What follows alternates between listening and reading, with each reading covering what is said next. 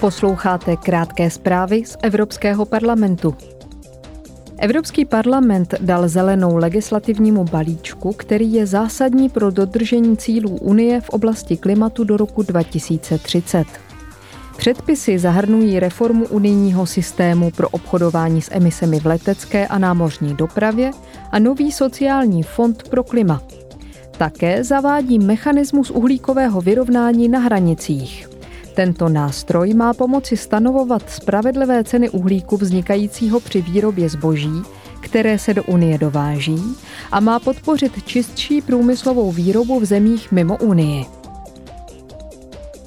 Proběhla plenární diskuze s předsedkyní komise von der Leyenovou a vysokým představitelem Evropské unie pro zahraniční věci Josepem Borrellem.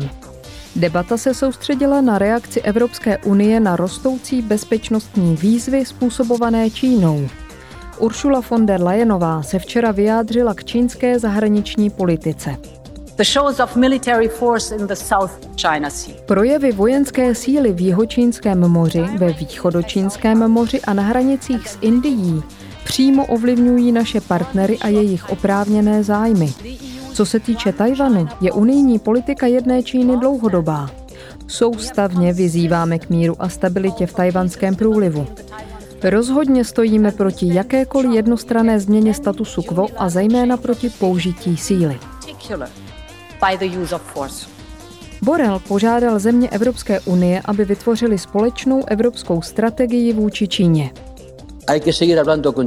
Musíme pokračovat v rozhovorech s Čínou kvůli jejímu obrovskému vlivu ve světě a protože dialog je základem mezinárodní politiky, alespoň dokud se nestane nevyhnutelné, jak tomu bylo v případě Ruska a Ukrajiny.